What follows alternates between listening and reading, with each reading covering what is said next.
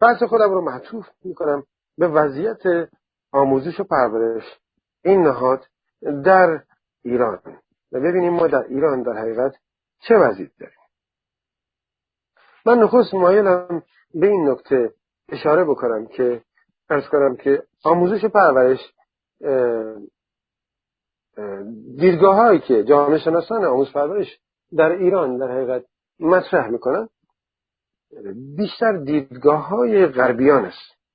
یعنی جامعه شناسان ایرانی اون مشکل دگرسالاری رو که من بارها مطرح کردم که در ایران وجود داره و در جامعه شناسی ایران وجود داره اینه که اغلب تلاش میکنن وضعیت آموزش پرورش رو بر اساس دیدگاه های غربی مورد بحث قرار بدن و این یک مشکل اساسی ایجاد میکنه، چون که در موارد دیگه و در مباحث دیگه عرض کردم اون چیزی که در جوامع غربی یا در جوامع غیر غربی هر جا جوامع دیگر میگذارد با اون چه در جامعه ما میگذاره گاهی وقتا تفاوت‌های بسیار بسیار بنیادی داره و از این استفاده از اون نظریه ها بسیاری وقتا میتونه گمراه کننده بشه.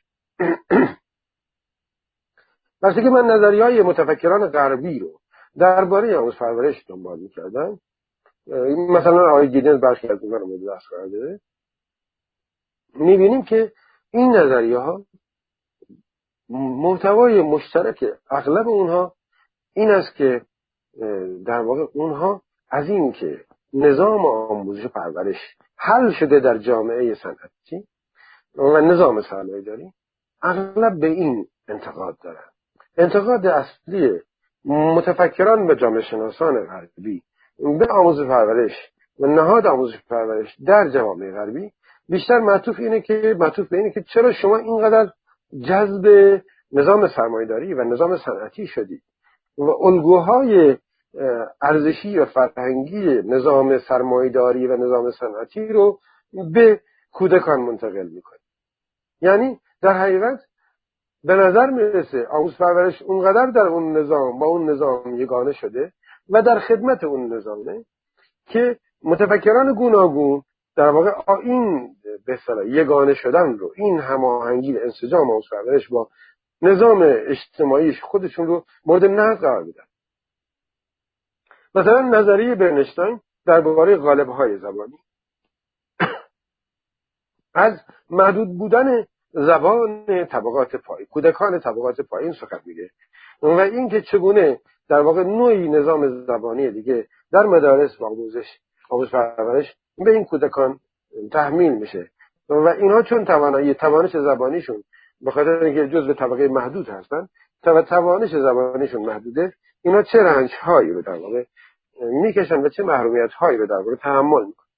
یا نظریه بولس و جنتیس درباره مدارس و سرمایه‌داری صنعتی دقیقاً بحثشون اینه که عرض کنن که تمام اون روابط روابطی که در به اصطلاح محیط کار صنعتی وجود داره، در نظام صنعتی وجود داره، این در مدارس به کودکان به, به نوجوانان و جوانان آموخته میشه و اصلا نوجوانان و جوانان تربیت میشن برای عرض کنم که همون به اصطلاح نظام اجتماعی، فرهنگی و ارزشی که در نظام کار صنعتی وجود داره. یا مثلا آقای ایوان ایلیش در نظریه برنامه پنهان مدرسه رو نقد میکنه و عرض کنم که ایده مدرسه زدایی رو مطرح میکنه. چرا؟ چون میگه که اصلا این آموزش پرورش و این مدرسه آدمهای خاصی تولید میکنه برای عرض کنم که نظام مسلط وظیفه داره که در واقع به اونها مراقبت رو و نگهبانی رو آموزش بده، وظیفه داره به اونها عرض کنم که نقش‌های شغلی رو آموزش بده و به اصطلاح اونها توضیح بکنه، یادگیری ارزش‌های مسلط رو وظیفه داره انجام بده و همچنین مهارت‌هایی رو آموزش بده که از نظر اجتماعی پسندیدن. یعنی در واقع آموزش پرورش در این کاری میکنه که در خدمت اون به اصطلاح سیستم اقتصادی صنعتی و سرمایه‌داری هست. اون میگه در مدرسه چیزهایی آموخته میشه که ربطی به محتوای آموزشی نداره، انضباط‌های سنگین و از کنم خشک رسمی، مصرف انفعالی، پیروی کورکورانه و بیچون چرا از وضع اجتماعی موجود، از نظم اجتماعی موجود، همه اینها در واقع خلاقیت انسان رو، ابتکار انسان رو، اینکه انسان مسیر خودش رو بره، از انسان میگیره و لذا مثلا توصیه میکنه به مدرسه زدایی که اصلا مدرسه نباشه و شکل و در واقع ما کودکانمون رو به مدرسه نفرستیم که چنین انسان‌های غالبی بپرورن. یا مثلا کسانی مثل بوردیو، نقدی که با پرورش فرانسه و کشورهای اروپایی دارن اینه که در واقع اون پرورش باستولید فرنگی میکنه، یک الگوی فرنگی مشخص رو مداوماً باستولید میکنه، تاکید بر وقت‌شناسی و انضباط برای انسانی که نیازمند محیط کار و جامعه صنعتی. بنابراین آموزش در واقع کاملا در خدمت این نظامه و این مورد نقد جامعه شناسان غربی است. و عرض کنم که یا مثلا آموزش پرورش باز تولید نابرابری میکنه، نابرابری که در اون نظام صنعتی سرمایه‌داری وجود داره دقیقاً در آموزش پرورش باز تولید میشه که بحثای بسیار مهم پیر بوردیو هست. خب خیلی ساده و سریع من نظریه ها رو مرور کردم. اگر علاقه‌مند بودید مثلا در کتاب جامعه شناسی گیدنس یا کتاب‌های دیگری که راجع به آموزش پرورش هست مطالعه بفرمایید. دوست من آقای محمد دکتر محمد رضایی کتابی راجع به آموزش پرورش نوشتن و میتونید مطالعه بکنید. خب ببینید این نظریه ها نظریه هایی است که همگی نشون میدن که مهمترین مباحثی که در مسئله‌ای که آموزش پرورش در جوامع غربی داره اینه که انسانی تربیت میکنه که برای اون نظام صنعتی و سرمایه‌داری مناسب، کاملا در خدمت اون نظام باشه و نمیتونه از اون فراتر بره، نمیتونه در واقع انسان خلاقی باشه که حتی بتونه همون نظام رو نقد بکنه. خب یعنی انسان مطیع همنوای عرض کنم در خدمت نظام سرمایه‌داری و نظام صنعتی. حالا این نظریه ها در حقیقت مربوط به اون آموزش پرورش، منتها ما در ایران به نظر میرسه داستان اون کاملا متفاوته. یعنی اون چیزی که آموزش پرورش ما میپروره و تولید میکنه و عرضه میکنه به نظر میرسه عرض کنم که به درد هیچ نظامی نمیخوره. یعنی انسان مطلوبی که بتوانه در جامعه نقشای مهم ایفا بکنه به نظر میرسه چنین کسی رو نمیپروره، یا حتی کسی رو بپروره که مثلا به درد نظام سیاسی حاکم بخوره به نظر میرسه این هم تولید نمیکنه، یعنی در این هم موفق نیست. وقتی که بررسی میکنیم به اصطلاح آموزش پرورش ایران رو بر اساس تحقیقات و مطالعات و مباحثی که در ایران وجود داره میشود در واقع دست کم چهارده نقد جدی با آموزش پرورش مطرح کرد. بخشی از اینا دیدگاه های بنده است و امیدوارم که اگر عمری باشه بتوانیم در این باره مطالعات به تحقیقات تجربی انجام بدیم علاوه بر تحقیقاتی که موجوده و میشه به اونها استناد کرد. به هر حال همکاران من و دانشجویان در حوزه جامعه شناسی در دانشگاه مختلف آثار مختلفی رو تولید کردن در این حوزه و از اونها میشه استفاده کرد و در واقع از اونها بهره گرفت، برخی از اونها بسیار ارزشمند هستن. خب نخستین موردی که در واقع ما در مورد آموزش پرورش ایران میبینیم اینه که در واقع در ایران یک شکاف جدی در واقع وجود داره میان عرض کنم که تحصیل، آموزش و پرورش، تعلیم و تربیت و مشاغل رسمی.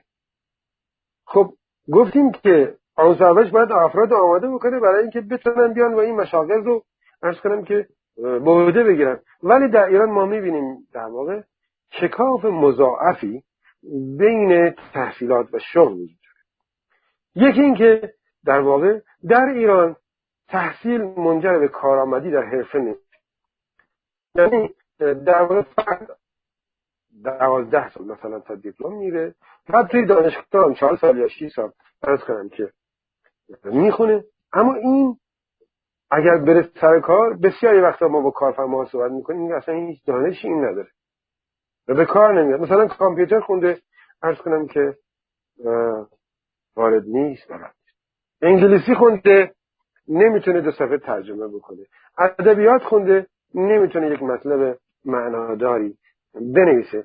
یعنی عرض کنم که اون تخصصی که قرار بود فرد از مجرای این آموزش ببینه اساسا اون رو توانا نمیکنه در محیط کار و خب قرار بود این آموزش ببینه که برای محیط کار و حرفه آماده بشه، اما این آموزش فرد رو توانا نمی‌کنه به کار. این یک یک شکاف بسیار بسیار جدی است که ربطی بین این دو قلمرو انگار وجود نداره. دیگر اینکه کسب تحصیلات در ایران الزاماً منتهی به یک شغل نمیشه. از یک طرف به ما گفته میشه برای اینکه شما شغلی کسب بکنی مثلا باید دیپلم بگیری، این اواخر بعد شد مثلا باید لیسانس بگیری، بعد که این جلوتر رفتیم گفتن باید حتما فوق لیسانس رو داشته باشی تا بتونی کار پیدا کنی. یکم جلوتر رفتیم عرض کنم که گفتم باید دکترا داشته باشی، اگه دکترا داشته باشی امکان اینکه شغلی پیدا بکنی بیشتره. و ما الان انبوهی از افرادی داریم که تحصیلات عالیه دارن، از فوق دیپلم گرفته تا لیسانس و فوق لیسانس و دکترا، اما بیکاره و مثلا با اسنپ کار میکنن. من این ایامی که میرم این اونور تدریس میکنم، دعوت شدم تدریس، این راننده های من یا لیسانسن یا فوق لیسانسن، راننده هایی که میان با اسنپ دارن کار میکنن. من مقدر بود من این تزو دادم که اصلا جوانان گرامی وقتتون رو برای تحصیلات عالیه تلف نکنید. اگه قرار شما چهار سال در دانشگاه لیسانس بگیرید، شش سال فوق لیسانس بگیرید و مثلا سیزده سال ده سال دکترا بگیرید و بعد با اسنپ کار بکنید، خب این چه کاریه؟ بنابراین از همون اول برید با اسنپ کار کنید، حالا یه دیپلمی بگیرید که حداقلی باشه. بنابراین از یک طرف به ما گفته میشه که برای پیدا کردن حرفه شما باید این آموزش داشته باشی، حتی آموزش عالیه داشته باشی، اما هیچ تضمینی وجود نداره که فرد از این طریق در حقیقت به حرفه برسه. بنابراین بخش زیادی از عمر افراد، جوان، نوجوانان و جوان جوانان به خصوص و نوجوانان ما به هدر میره، استعدادشون به هر. این یک شکاف. شکاف دومی که وجود داره و بسیار دردناک و تأسف آوره، شکاف میان تحصیلات و زندگی است. علاوه بر اینکه تحصیلات در ایران منتهی لزوما منتهی به شغل نمیشه، مهارت‌های زندگی و دانش زندگی رو نمی آموزه و عملاً فرد نه تنها زیستن در جهان واقعی رو یاد نمیگیره، بلکه اصلا آموزش پرورش این سیستم آموزش پرورش ما رو در دون یک جهان انتزاعی و بی‌ربط با جهان واقعی در حقیقت بار میاره. ببینید اینجا من یک نکته بسیار بسیار مهم میگم. وقتی من میگویم میدانم یعنی چی؟ من با چیزی آگاهی دارم یعنی چی؟ ببینید دانستن اینجا من عرض میکنم، دانستن دو گونه است. یک دانستن عرض کنم نظریه، دانستن از مجرای مباحث نظری و تعلیم نظری و انتزاعی و به ویژه از رهگذر زبان، به خصوص زبان رسمی، زبان آموزشی، و دیگری دانستن از طریق عمل و مهارت، از طریق کار. این نوع دیگه ای از دانستن. گاهی من میگویم میدانم و دانایی خودم رو در قالب جملات و قضایا و گزارها به شما منتقل میکنم. گاهی وقتا من میگم میدانم و برای اینکه نشان بدم میدانم بایستی آچار به دست بگیرم، بایستی پیچی رو بچرخونم، بایستی لوله‌ای رو خم بکنم، بایستی عرض کنم که فنی رو در عمل اجرا بکنم تا نشان بدم که من میدانم. و این دانستن دانستن که بخش مهمی از دانستن بشر در گذشته بوده، امروز در نظام آموزش پرورش ما که این همه هزینه میگیره از خانواده ها به کلی رخت است. یعنی اکنون کودکی که در خانواده ایرانی به دنیا میاد، خب مهارت های عملی رو معمولا از طریق خانواده نمی آموزه، چون اساسا بهش گفته میشه خب این کودک دیگه نباید کار بکنه. حالا بعدا عرض خواهم کرد که چه اتفاقاتی افتاده و این باید در واقع فقط بره مدرسه و کتاب بخونه و درسشو بخونه. خب تو مدرسه هم هیچ مهارت عملی عملا به فرد آموخته نمیشه و در حقیقت دانستن عملی فرزندان ایرانی در آموزش پرورش ایران در حد صفره، برخلاف آموزش پرورش در همه جای دنیا که رفته به سمت انواع آموزش انواع مهارت ها. آموزش پرورش در ایران اساسا فقط دانستن های نظریه فرمول و کتاب و بحث و حفظ و حفظ کردن مطالب و اینها، یه در یه مقاطعی تلاش شد که در واقع آموزش عملی وجود داشته باشه، ترکاتی مثلا شکل گرفت و اینها، اما اینها هم زیر ساختارش فراهم نبود. اونم معمولا محیط کار محیط ناامنی بود و کودکان ما، بسیاری از کودکان ما در همون دوره مورد تجاوز قرار گرفتن، بدانی که میرفتن تو این محیط کار. خب عرض کنم ناامن بود و تصنعی هم بود و واقعا عرض کنم خیلی وقتا ماسمالی میشد، خانواده هماهنگ میکردن، معمولا فرد به محیط کار نمیرفت ولی گزارش میشد که داره کار میکنه و میاد. بنابراین آموزش عملی در مدارس ایرانی، در آموزش پرورش ایران جایی نداره.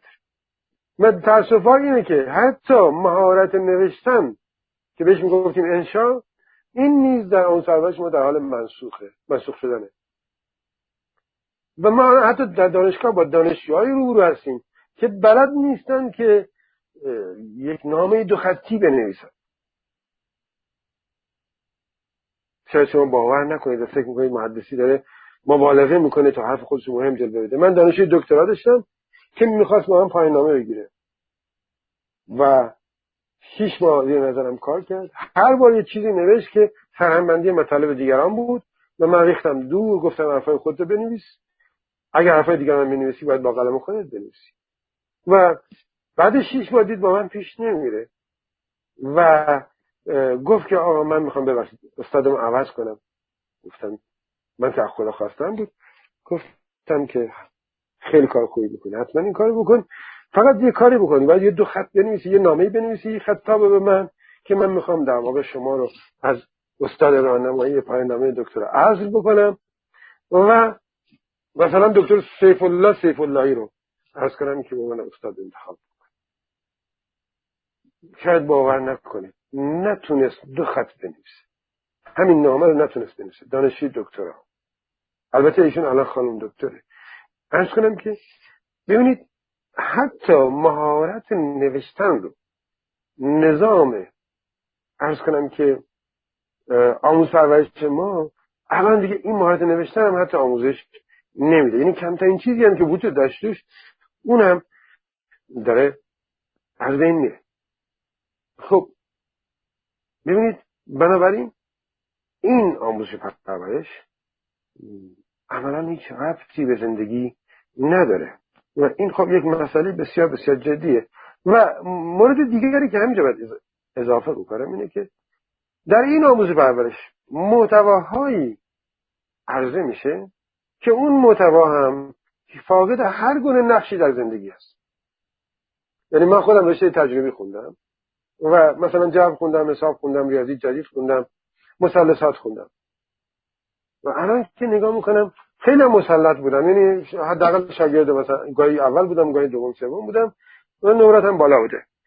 البته در اول نظری جبر رو گرفتم هفت، اولین بار سلس اول، سلس دوم گرفتم یازده کشتم بالا و سلس سوم و کار زیاد شدن نیست و بعد دیگه همیشه در سالهای بعد نمرات بالا گرفتم. مثلثات رو من حتی بنیادهای فرمول ها رو بس کنم که قشنگ می نوشتم و به فرمول ثابت میکردم که از کجا آمده است، ولی الان که نگاه میکنم میبینم اینها به چه کار من آمده است.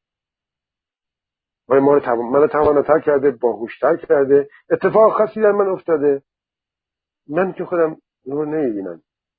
این همه وقت گذاشتن و این همه کار کردن به چه کار ما آمده است؟ این محتواهای عظیمی که در آموزش پرورش ما به ما آموخته شده به چه کار ما آمده است؟ محتواهایی که در واقع به کار زندگی نمیاد. و این یکی از ایرادهای بسیار بسیار مهمه، شکاف میان نظام آموزش پرورش و زندگی. خب عرض کنم که حالا این تو دانشگاه هم هست، یعنی این روند تو دانشگاه هم ادامه داره دیگه، یک فاجعه فاجعه کامل میشه. ایراد مورد سومی که در مورد آموزش پرورش ما هست اینه که آموزش پرورش ما در حال خادم سازی والدینه، خادم سازی عرض کنم که والدین به کودکان، یعنی تبدیل والدین به خادمان کودکانش. و این یک فاجعه بسیار بسیار بزرگتر. حالا این توضیح میدم سازوکارش چگونه است. این خادم سازی از چه طریقی صورت میگیره؟ یک، از طریق واگذاری مسئولیت های مؤسسات آموزشی به خانواده ها. یعنی در چهار دهه اخیر به تدریج هرچی که آمدیم جلوتر، مؤسسات آموزشی از خودشون سلب مسئولیت کردن و مسئولیتشون یکی یکی یکی ریختن به دوش خانواده ها و این وظایف تحمیل کردن به عرض کنم به والدین. من یادمه مثلا حتی ناظم عرض کنم که فرزند من به ما میگفت که شما باید یه اتاق مخصوص برای خانواده درست بکنید، برای بچه درست بکنید. در اون اتاق اولا تلویزیون خاموش باشه، ساکت باشه، سر صدا نباشه، خونه آرامش داشته باشه. در اون اتاق عرض کنم که امکانات تجهیزات لازم فراهم باشه و انواع خوراکی ها و مغزه ها مغزه ها هم فراهم بشه که کودک شما مصرف کنه. خب چند درصد خانواده های ایرانی میتوانند این خدمات رو به فرزندان بدن؟ نه اصلا چرا باید چنین خدماتی بدن؟ آیا در خانواده‌ای که خانواده‌ای که در تهران زندگی میکنه و بخش اعظم در واقع درآمد خودش رو صرف عرض کنم که مثلا هفتاد متر جا میکنه، چطور میتونه عرض کنم که چنین وضعیتی فراهم بکنه؟ یه خانه چند اتاقه داشته باشه، عرض کنم که بگونی که صدای تلویزیون از این ور به اون طرف نره. این خدمات متعدد رو هم به فرزندان بده. یعنی حتی کارگزاران آموزشی تا درون خانواده های افراد میرن و میخوان شیوهی از زندگی و سلوک رو بدون اینکه اصلا توانایی خانواده چقدره تحمیل بکنن به خانواده و خانواده میبایستی انواع خدمات رو به کودکان بده در طول دوازده سال. خب این دقیقا من یادمه، چون من عرض کنم که حدود هفت سال عرض کنم که در زمان پهلوی درس خوندم و بعد انقلاب شد. خب من در اون هفت سال دیدم که اصلا پدر من در سال یه بار فقط میاد مدرسه.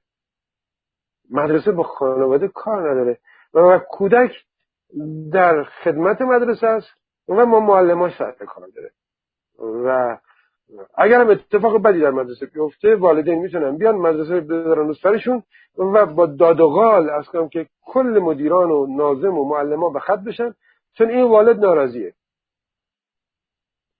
این والد ناراضیه. بعدم یعنی وقتی میامد استقبال ازش میشد و وقتی که میرفت بدرقه میشد. یک در سال یک بار شاید میامد عرض کنم که والد مدرسه میشد و سری میزد و میپرسید که بچه من در چه حاله، اوضاع چگونه است مثلا. خب شما الان نگاه بکنید والدین باید چه بکنن؟ وقتی که نوبت ثبت نام میشه در به در باید به دنبال یه مدرسه بگردن خب تا یک جایی رو پیدا بکنن کودکشون به مدرسه بره. و اون روش در پهلوی داشت به سمت این میرفت که کودکان تغذیه بشن، به خصوص کودکان روستایی، و این بخش مثبت پهلوی بود. پهلوی نقدش هم میکنیم در جای خودش، بخش مثبتش هم میگیم.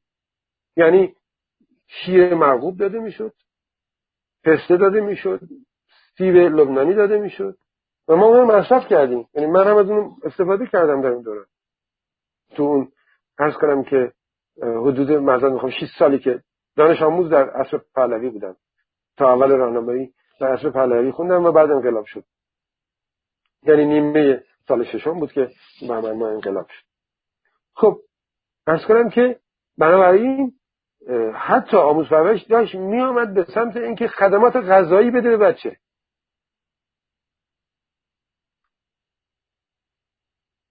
توجه دارید؟ خدمات غذایی بده به بچه.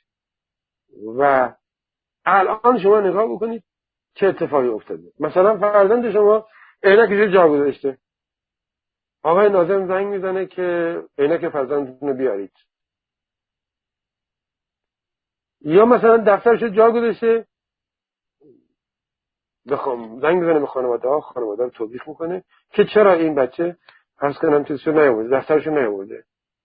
در عصر پهلوی من یادم میاد بچه خودش مسئول رفتارش بود، مسئول لباسش بود، مسئول دفترش بود، مسئول مشقش بود. الان باید والدین برای بچه ها مشق بنویسن.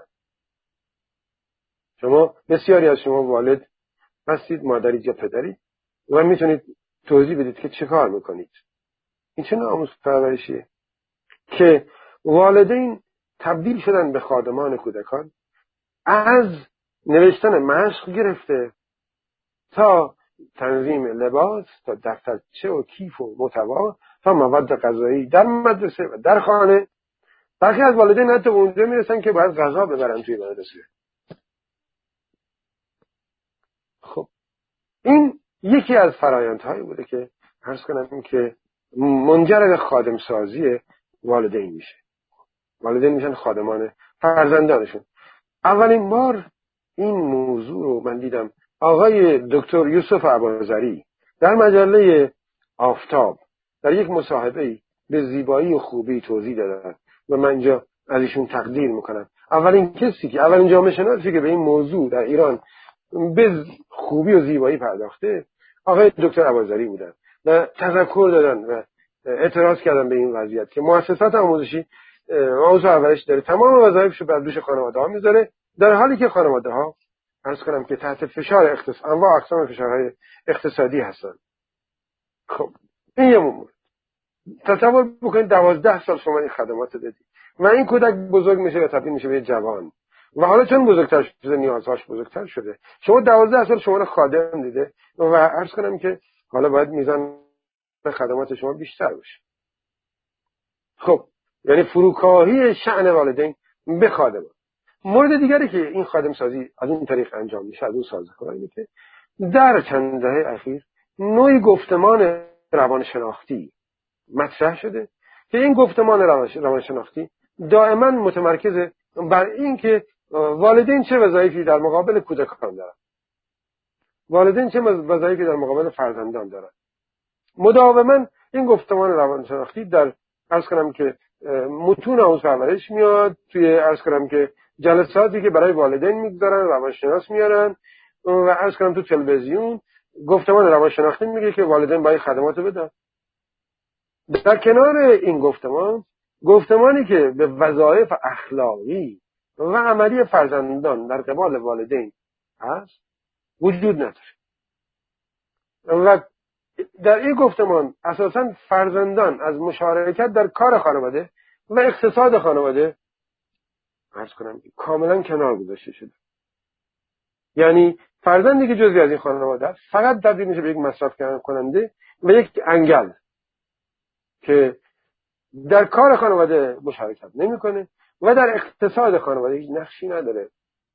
من خودم رو که نگاه میکنم و هم نسلانم رو نگاه میکنم میبینم همه ما در کار خانواده و در اقتصاد خانواده، تاکید میکنم در اقتصاد خانواده عرض کنم که نقش داشتیم.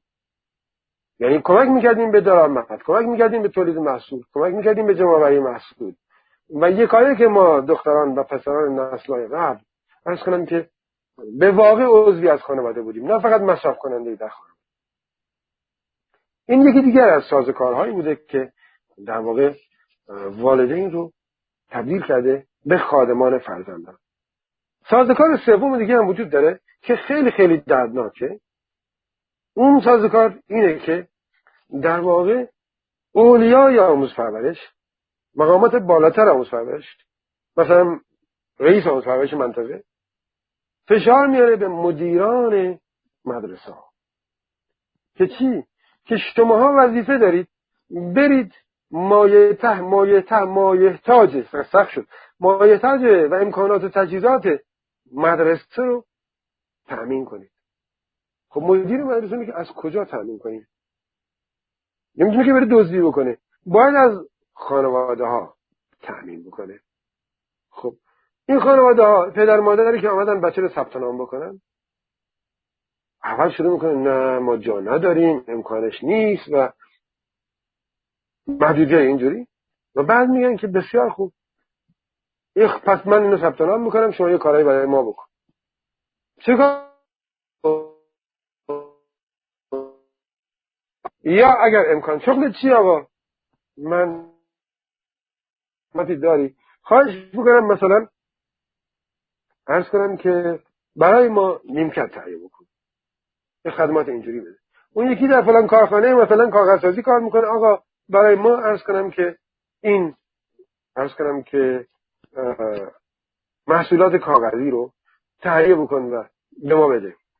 یعنی والدین رو درگیر انواع خدمات میکنن. کافیه در دوربر خودتون ببینید، شاید خودتون تجربه کرده باشید. من با والدین مختلفی در این باره صحبت کردم، خب، که چگونه در واقع تج...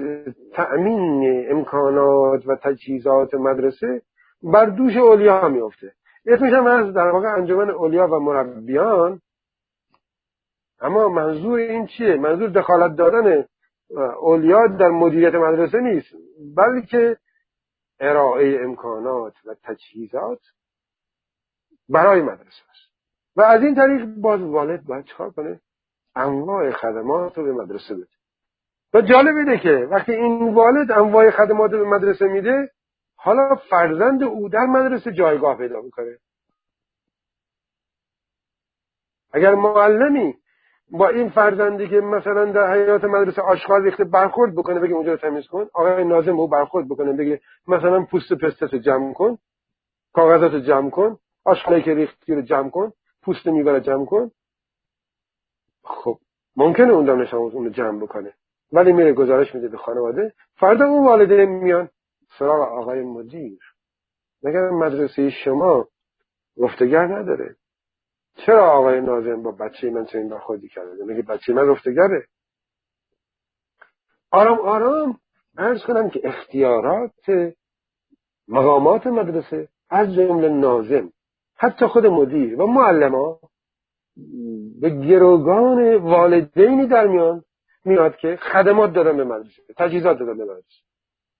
مثلا آقای معلم به دانش آموز داده هشت، عرض کنم که پدر با مادر دخالت میکنه و آقای مدیر میاد میگه که چیز کن، تجی نظر کن، نباید این بیفته، نباید ما والدین ناراضی بکنیم. چرا؟ چون این داره مدرسه ما تامین میکنه.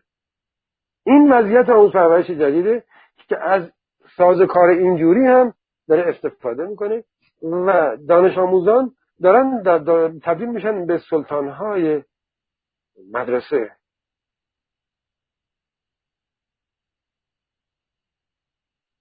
عرض کردم که و میتونن اعمال قدرت بکنن. توجه دارید؟ این با سازوکار دیگری است که والدین رو تبدیل میکنه به خادمان، عرض کردم که این فرزندان، فرزندانی که انواع خدمات رو از این سه سازوکاری که عرض کردم میگیرن. و این یکی از فجایع بزرگ آموزش پرورشه که بعدها عرض کردم که منجر به تحولات بسیار قابل توجهی در روابط والدین و فرزندان میشه. و ما الان میتونیم بگیم پدیده جدی داریم به نام والد آزاری. یعنی والدی که مثلا دوازده سال خادم فرزند بوده، بعد مثلا تصور کنیم لیسانس هم بهش اضافه کنیم، چهار سال هم در دوره لیسانس خادم فرزند بوده، شانزده سال خادم فرزند بوده. آیا این والدین خودش رو والدین میبینه یا خادم میبینه؟ و چون بزرگتر شده و نیازش وسیع‌تر شده، در واقع این خادمان باید فعالیت بیشتری بکنن. و جالب اینه که در این اوضاع و تو این حیث نظام سیاسی باز از خانم از زوجها میخواد برید ازدواج کنید، از افراد میخواد برید ازدواج کنید و بچه هم بیارید، چند تا بچه هم بیارید. تو همین وضعیت این انتظار هم میره از در واقع افراد بالغ در ایران. خب این مورد سوم. مورد چهارمی که در ایران وجود داره و بسیار جدیه، باز تولید نابرابری در آموزش پرورش ایران. یعنی آموزش پرورش ایران در طی این چند دهه به بهانه اینکه ما میخوایم مردم خدمت خدمت بکنن، آموزش پرورش کمک بکنن، سرمایه گذاری بکنن، آموزش پرورش ایران شده داره انواع مدرسه ها، مدرسه های بسیار نابرابر، مدرسه هایی که پول های بسیار هنگفت میگیرن و میان خانواده هم رقابت پیش آمده و بخش مهمی از اقتصاد خانواده باید صرف عرض کردم که هزینه تحصیلی برای این مدارس بشه. و تصور بکنید که عرض کردم که یک عده‌ای از دانش آموزان در مدارس دولتی با اون شیوهی که ما میشناسیم با یک وضعیت کاملا عادی و بسیار شلوغ، به گونه‌ای که آقای ناظم و مدیرم کلافه میشن از اینکه بتونن انضباطو اونجا فراهم بکنن و ایجاد بکنن، و مدارسی که انواع و اقسام خدمات عالی دریافت میکنن. بعد قرار این دانش آموزا با هم رقابت بکنن توی آموزش پرورش و توی زندگی و توی اجتماع. بنابراین ما پدیده بسیار جدی داریم به نام نابرابری شدید آموزشی در آموزش پرورش ایران، در حالی که یکی از آرمان‌های انقلاب پنجاه و هفت این بود که نابرابری‌ها کم بشه. حالا بحث اصلا این بود که اصلا برابری تولید بشه. حالا ما اینجوری بیان می‌کنیم نابرابری‌ها کم بشه، ولی می‌بینیم آموزش پرورش ما که قرار بود جایی باشه که فرض کنم که نابرابری کم بکنه، خودش عامل تشدید نابرابری در ایران شد. مورد پنجمی که بایستی عرض بکنم مرکز مرکزگرایی شدید آموزش.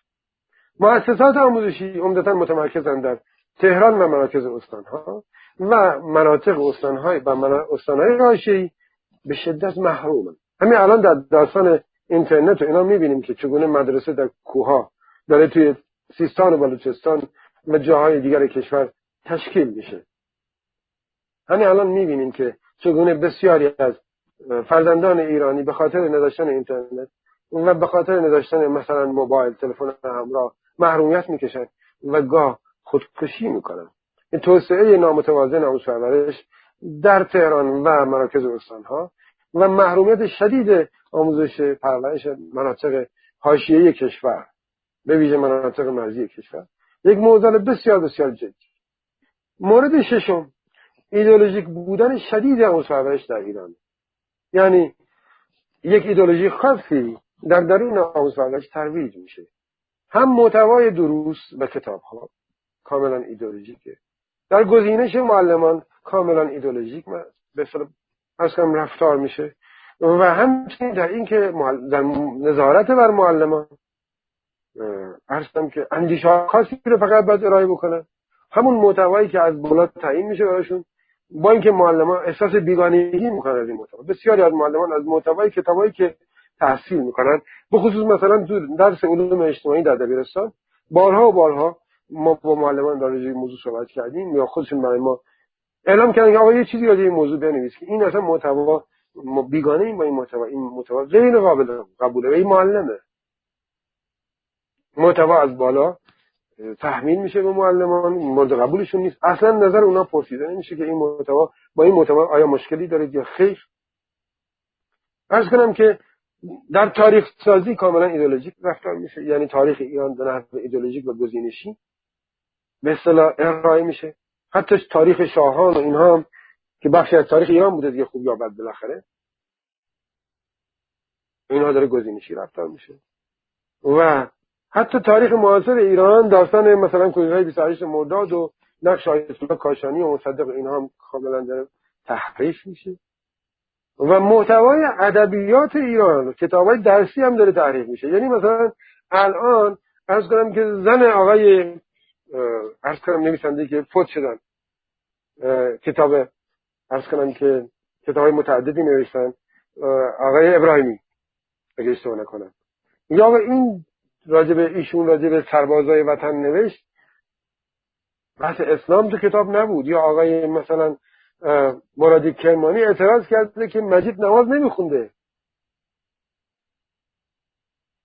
یعنی در رمان مجید در داستان مجید مجید رو نمازخوان کردن، ولی آقای مرادی کرمانی از نماز مجید چیزی نگفته بوده، حالا اعتراض کرده که چرا مجید نمازخوان شده. یعنی حتی در متون خب اصلا دوست نداری این متونه بذاری، خب نذاری متونه بذار که طرف به تو نماز نوشته باشه و تو به مقصود خود برسی، ولی چرا چنین کاری میکنی که متن نویسندگان نویسنده مثل نادر ابراهیمی و هوشنگ مرادی کرمانی که باعث افتخار ایران، به خصوص هوشنگ مرادی کرمانی که یک نویسنده جهانی شده الان و آثارش به زمانه مختلف دنیا ترجمه شده، در آموزش پرورش ما متن داستان او رو عوض میکنه. این آموزش پرورشی که صد درصد در واقع ایدئولوژیکه، الگویی که به دانش آموزان داده میشه سراسر ایدئولوژیکه که خیلی وقتا اساسا با واقعیت همخوانی نداره. در رشد سلسله مراتب آموزشی هم بین معلمان و مقامات کاملا در واقع یک نوع گزینش ایدئولوژیک وجود داره. خب این باز یک معضل بسیار بسیار بزرگی است که عرض کنم که باعث میشه که دانش فرهنگش صد درصد به اصطلاح گزینشی و عرض کنم که بسته باشه. اما علاوه بر اون بسته بودن ایدئولوژی، آموزش پرورش ما اصلا دچار تأخر اجتماعیه. یک نظام فکری سنتی در اون وجود داره. دختران و پسران ما در مدارس با بسیاری از امور مدرن آشنا نمیشن و حتی جهان براشون به گونه دیگری به تصویر کشیده میشه. از نظر کتاب‌هایی که در اختیار دانش آموزان هست بسیار بسیار بسته است. هوای جامعه در درون مدارس ایرانی جریان ندارد. یعنی مدارس انگار جزیره هایی هستند بیرون از این جامعه و خانواده ها. یعنی یک تعارض شدیدی وجود داره به خاطر این بسته بودن فرهنگی مدرسه بین اون چیزی که در خانه میگذرد و اون چیزی که در مدرسه میگذرد. یعنی در واقع این دانش آموز در خانه یک جهانی رو زندگی میکنه و در مدرسه یک جهان دیگری زندگی میکنه. والدین بسیاری اوقات مجبورن به دانش آموزان بگن که اون چیزی که معلمتون گفته اونو فراموش کن، فقط امتحانش بده، توی امتحان اون رو بنویس، ولی اونا رو جدی نگیر. اصلا جهان مدرسه با جهان خانه متفاوته و گاهی اندیشه ها و دانش آموزا تعارض شدید پیدا میکنن. برای اینکه در خانه چیزایی میآورن، خانه ماهواره مثلا میبینه، در مدرسه اصلا از یک جهان سخن میگن که جای دیگری است. و عرض کنم که بعد تفکری که در مدرسه آموزش داده میشه تفکر اسطوره‌ای است. اون ویدئویی که از یک دانش آموز که مادر داره با دانش آموز صحبت میکنه، دانش آموز قصه های دینی رو میگه، بعد میگه اینا چیه، اینا من بهشون مشکل دارم، اونو میذارم در گروه. کاملا تفکر اسطوره‌ایه که در کتب کتب دینی آمده. دانش آموز داره میگه به مادرش که باید اینا رو بگم اینجوریه، ولی اینا اینجوری من نمیتونم اینا رو بپذیرم.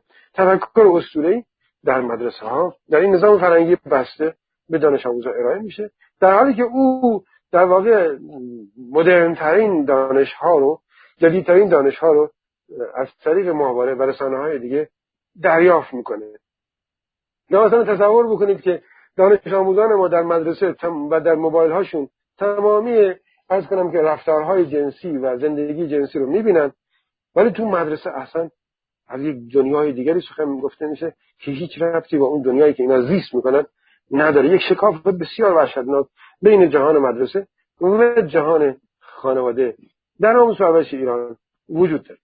مورد هشتم اینه که ابزارهای مدرن آموزشی در آموزش و پرورش ما عرض کنم که وجود نداره و این فقدان فقدان بسیار بسیار بزرگ و جدی است.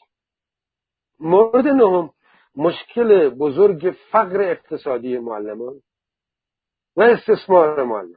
یعنی حقوقی که معلمان میگیرن زندگیشون رو تامین نمیکنه و چون زندگیشون رو تامین نمیکنه عرض کنم مجبورن دارن کارهای دیگه میکنن و در نتیجه دچار فقر فقر فرهنگی میشن. این معلم فرصت کتابخوانی اصلا نداره.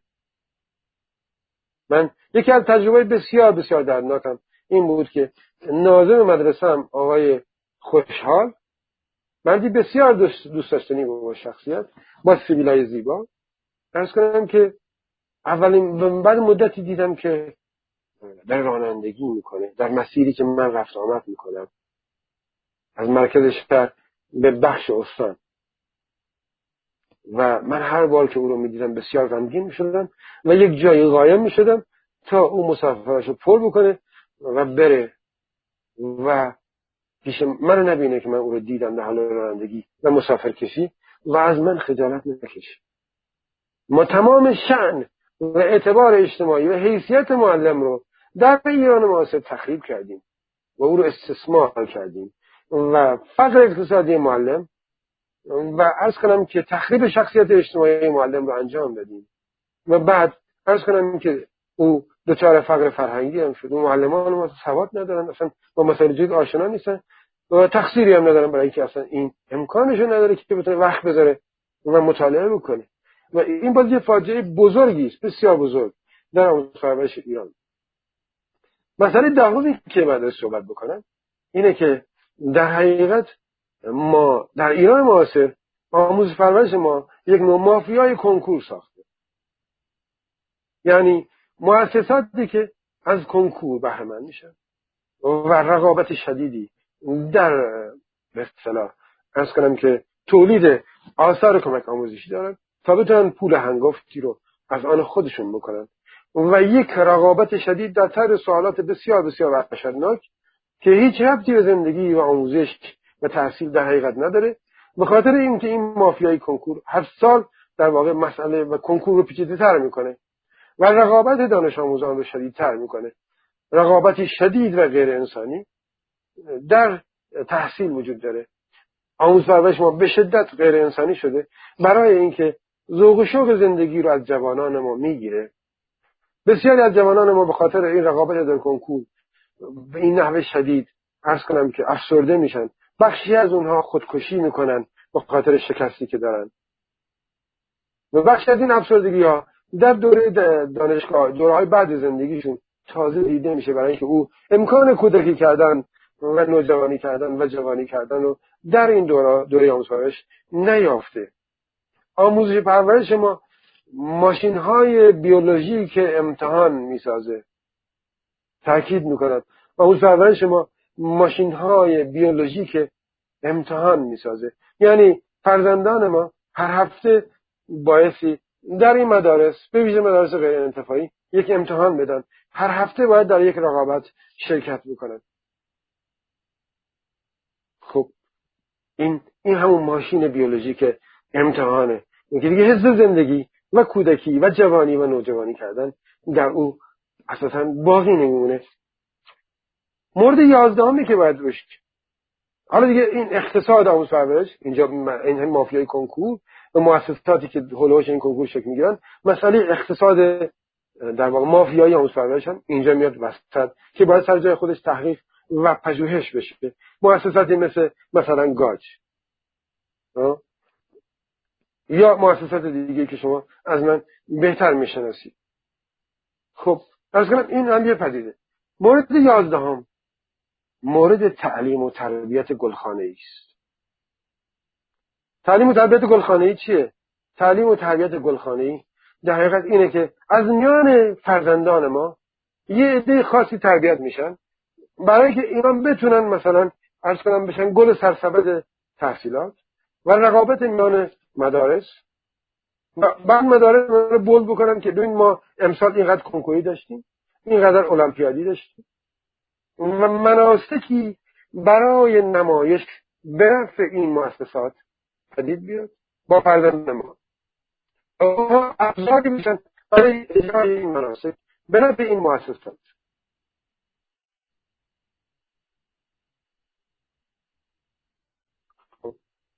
تعلیم و تربیت گلخانه‌ای، موفق شدن عده‌ای در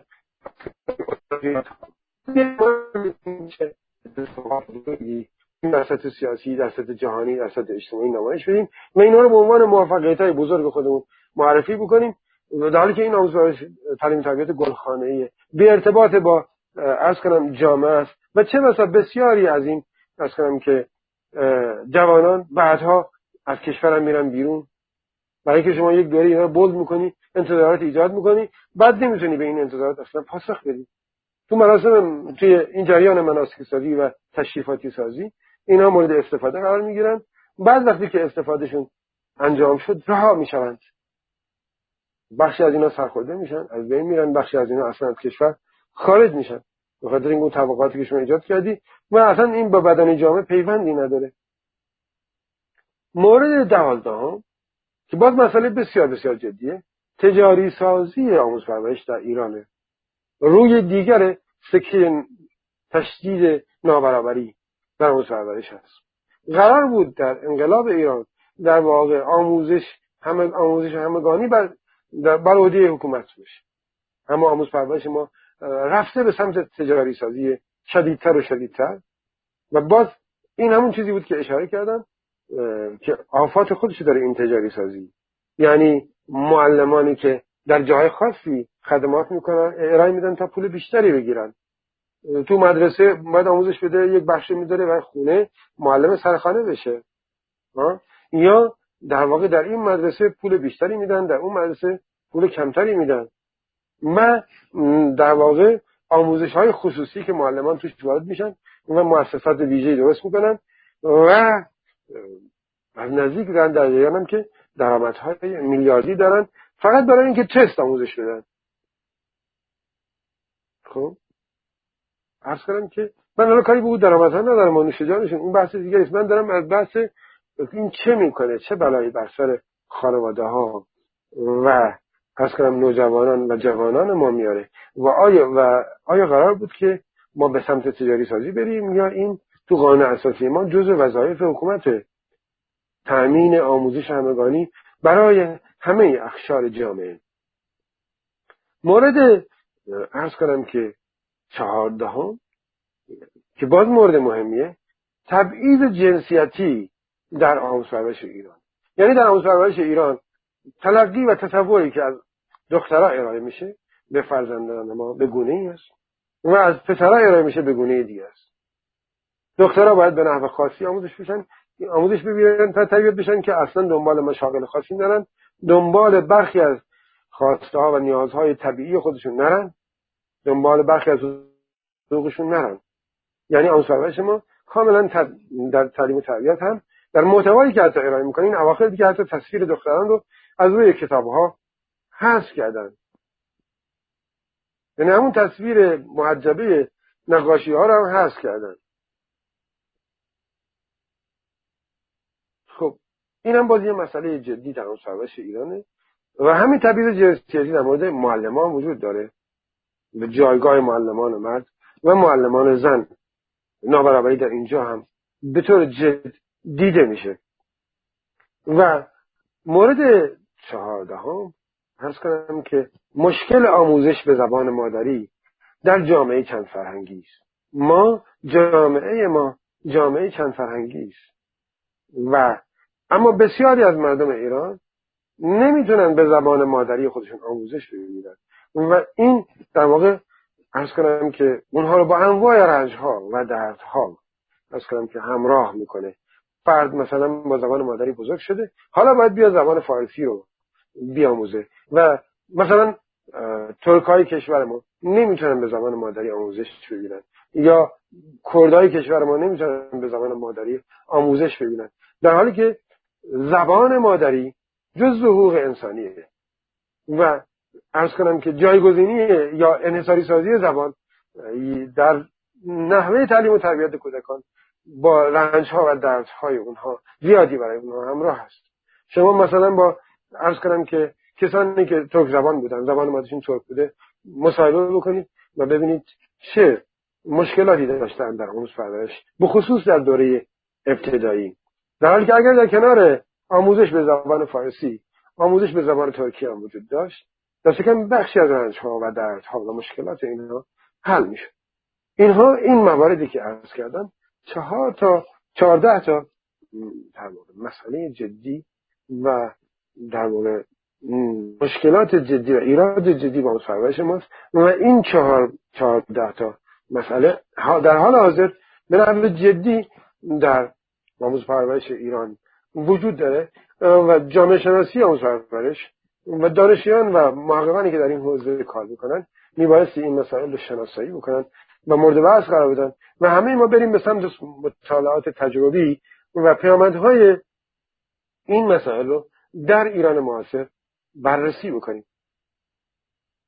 خب خستتون کردم، بحثم مفصل بود، ناگزیر بودم که عمده این بحثا رو مطرح بکنم در این مجالی که فراهم آمده تا عرض کنم که مورد بحث و گفتگو قرار بگیره میان صاحب نظران، محققان و دانشیان و عرض کنم که این اندیشه ارائه بشه و نقد و بررسی بشه و عرض کنم که تحقیقات و مطالعات معطوف بشه به این موضوعات و اینا شناسایی بشه و اگر مسائل دیگری هم هست من علاقه‌مندم که از زبان شما و دیگر صاحب نظرانی که بعداً صدای من رو خواهد شد در واقع بشنوم و اگر نقدایی هم به سخنان من وارده از سوی مقامات آموزش پرورش یا دیگر نیروهای عرض کنم که درگیر در نظام آموزش پرورش اونها رو هم دریافت کنم و عرض کنم که دانش هم رو بیافزایم. بسیار سپاسگزارم از توجهتون و در واقع منتظر مباحث، ایده ها و نقد ها و پرسش های شما هستم.